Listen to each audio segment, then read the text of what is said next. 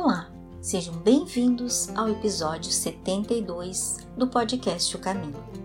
Hoje vamos refletir sobre o capítulo 63 do livro Caminho, Verdade e Vida, de Chico Xavier, que nos traz uma pauta muito oportuna. Em nossas relações humanas, certas atividades exigem do interlocutor o chamado crédito honorífico, que será aquele que o distinguirá dos demais, por reconhecimento público, como pessoa habilitada a certas lides, não facultadas a qualquer um. O mesmo vale para as relações comerciais, onde o comprador terá que ter e comprovar as condições de recursos financeiros para os aportes necessários frente ao fornecedor. Nas atividades espirituais não se faz diferente, e o diálogo manifesto pelo apóstolo deixa isto evidente quando nos relata neste capítulo. Mas o espírito maligno lhe respondeu: Conheço Jesus e bem sei quem é Paulo, mas vós, quem sois? Todos os que militamos nas relações espirituais, bem sabemos que nos processos mais complexos de obsessão, as entidades nos vasculham o viver trazer para a mesa de trabalho o que fazemos ou deixamos de fazer e, claro, nossas falhas morais.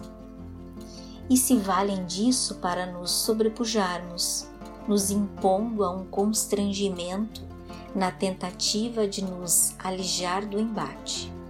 Aqui a moeda é outra, se trata da riqueza moral. E será esta moeda que nos capacitará à tarefa. E claro, neste mundo estreito de terceira dimensão, poucos de nós será possuidor desta riqueza, como foi o caso de Jesus e de Paulo. Entretanto, imperativo se faz que cresçamos em humildade para reconhecendo as nossas limitações de toda ordem, não sejamos impedidos de nos fazermos bons mediadores das riquezas do alto. E isso está perfeitamente na medida do nosso alcance. Acredite, dedique-se mais, pois essa é a nossa única exigência. Fiquem agora com o comentário de Joaquim Marquês. Olá, amigos. Prazer sempre que se renova neste encontro generoso que nos conforta a alma, o espírito, renova a nossa esperança e derrama sobre nós um novo alento um novo estímulo para continuarmos a nossa caminhada na direção de um novo porvir de um novo tempo, onde o Cristo possa ser a nossa referência, a nossa baliza em meio a estes tempos tão sombrios e tão desafiadores como estamos vendo, vivendo e sentindo. Nos cai hoje o capítulo 63 do Caminho, Verdade e Vida, que tem por título Quem sois? E o Salmo assim nos diz: Mas o espírito maligno lhes respondeu: Conheço a Jesus e bem sei quem é Paulo, mas vós quem sois? Atos dos Apóstolos, versículos 19 a 15. E Emmanuel assim comenta este salmo. Qualquer expressão de comércio tem sua base no poder aquisitivo. Para obter, é preciso possuir. No intercâmbio dos dois mundos, terrestre e espiritual, o fenômeno obedece ao mesmo princípio. Nas operações comerciais de César, requerem-se moedas ou expressões fiduciárias com efígies e identificações que lhe digam respeito. Nas operações de permuta espiritual, requisitam-se valores individualíssimos com os sinais do Cristo. O dinheiro de Jesus é o amor. Sem ele, não é lícito aventurar-se alguém ao sagrado comércio das almas. O versículo aqui nomeado constitui benéfica advertência a quantos, para esclarecimento dos outros, invocam o Mestre, sem títulos vivos de sua escola sacrificial. Mormente no que se refere às relações no plano invisível, mantende cuidado por evitar afirmativas a esmo. Não vos aventureis ao movimento sem o poder aquisitivo do amor de Jesus. O Mestre é igualmente conhecido de seus infelizes adversários. Os discípulos sinceros do Senhor são observados por eles também. Os inimigos da luz reconhecem-lhe o sublime valor. Quando vos dispuseres, portanto, a esse gênero de trabalho, não olvideis vossa própria identificação, porque provavelmente sereis interpelado pelos representantes do mal que vos perguntarão quem sois. É uma pauta bem interessante, não é? Como todas têm sido, lógico, não? É evidente que aqui as questões que estão sendo postas é a questão da legitimidade. E ele coloca aqui algumas referências que eu acho muito importante a gente observar, não é? Vejam, um, ele diz: o dinheiro de Jesus é o amor. Ou seja, se eu não trabalhar esta moeda em mim, e se eu não me capitalizar na minha vida desta moeda, que o meu poder de compra nas coisas da vida estará evidentemente minguado. De outra parte, ele diz aqui uma coisa muito interessante, não é? O versículo aqui nomeado constitui benéfica advertência a quantos, para esclarecimento dos outros, invocam o Mestre, sem títulos vivos de sua escola sacrificial. Veja, esta escola sacrificial vai ser o caminho da aquisição por nós outros da riqueza que vai nos dar condições de aquisições perante a vida. Então, esta escola sacrificial vai me tornar alguém com condição de recursos para poder me habilitar ao comércio das relações mais efetivas. Eu me lembro aqui uma passagem em que, se não me engano, é num dos livros do André Luiz, em que ele e um dos seus mentores estão atendendo uma determinada pessoa, e esta pessoa, e, e aí o companheiro que está orientando, André Luiz, prepara essa, essa criatura para um atendimento. E aí o André Luiz indaga ele, mas você tem tanta competência, por que, que você não, não faz também essa parte?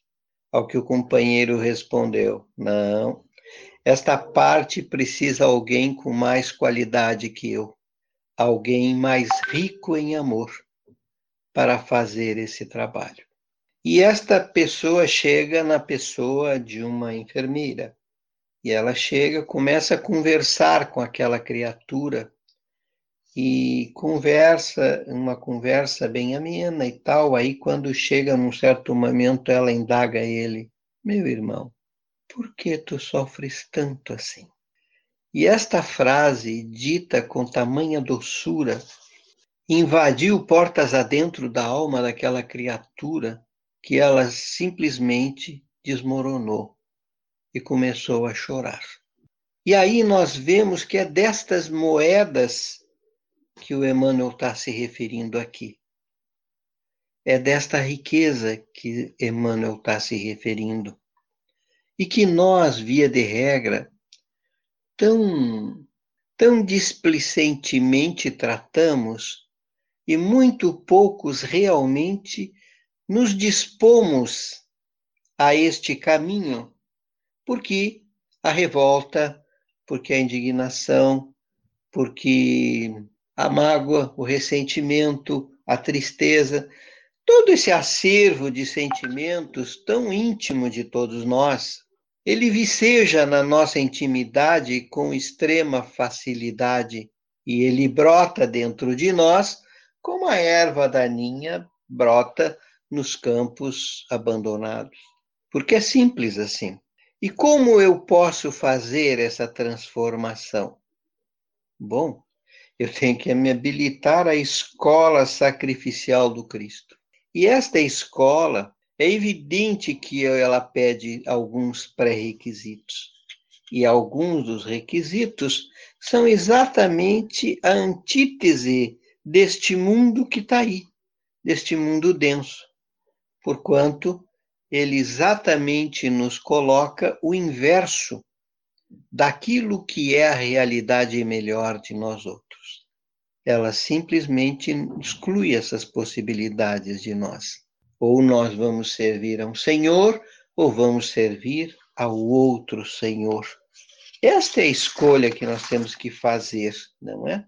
Porquanto não temos mais é, alternativa de ficarmos ou de um lado ou do outro. Não, nós vamos ter que escolher, gente. Aonde eu estou? Qual é o meu caminho? qual é a escola que eu quero realmente me identificar? Qual é a que fala mais alto para mim? É isso que nós estamos hoje nos debatendo, não é? Então, estas entidades, elas sabem muito bem com quem estão falando, né? Elas sabem muito bem, porque elas nos acompanham, elas nos monitoram, elas sabem muito mais das nossas fraquezas do que nós mesmos. Então, e é o que o Emmanuel conclui aqui, não é? Quando vos dispuserdes, portanto, a esse gênero de trabalho, não olvideis vossa própria identificação, porque provavelmente sereis interpelados pelos representantes do mal que vos indagarão quem sois? Né? E é simples assim.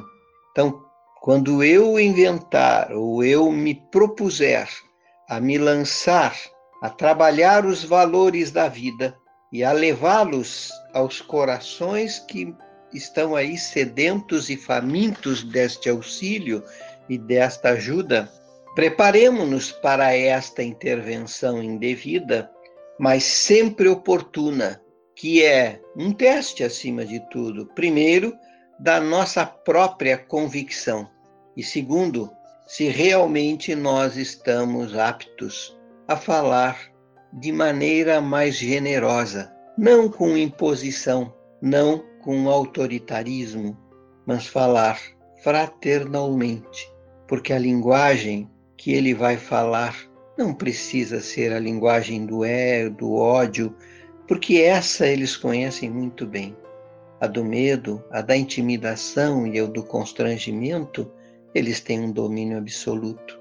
O que eles precisam é ouvir um amor com equilíbrio e com energia.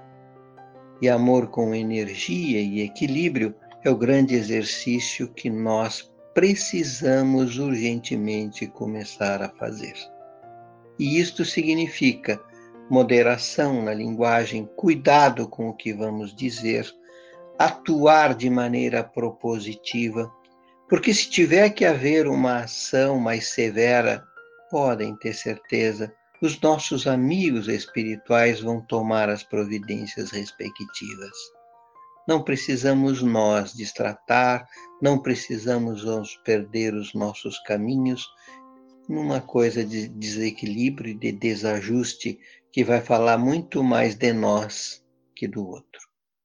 Porque, em verdade, na medida em que formos fazendo esse exercício e nos aproximando cada vez mais, em nome do Senhor da vida. Ele vai ampliar o nosso espectro de competência, porque a sua escola é uma escola de permanente aprendizado, e aquele que nela se matricula em espírito e verdade nunca mais consegue sair dela, porque ela é luz, ela é liberdade, ela é um novo padrão de viver, de sentir e de ser. E que assim fazendo, o Cristo já é em nós, por nós e com todos nós, até o fim dos tempos. Um grande beijo no coração de todos. Até, meus amigos. Seja a mudança que você quer ver no mundo. Obrigado por nos ouvir até aqui. Nosso podcast você encontra nas principais plataformas, como Anchor, Spotify, Google Podcast, entre outras. Baixe um desses aplicativos em seu celular, se inscreva em nosso podcast e compartilhem com toda a sua família. Eu sou a Valentina e nos encontramos na próxima quarta-feira. Te espero lá!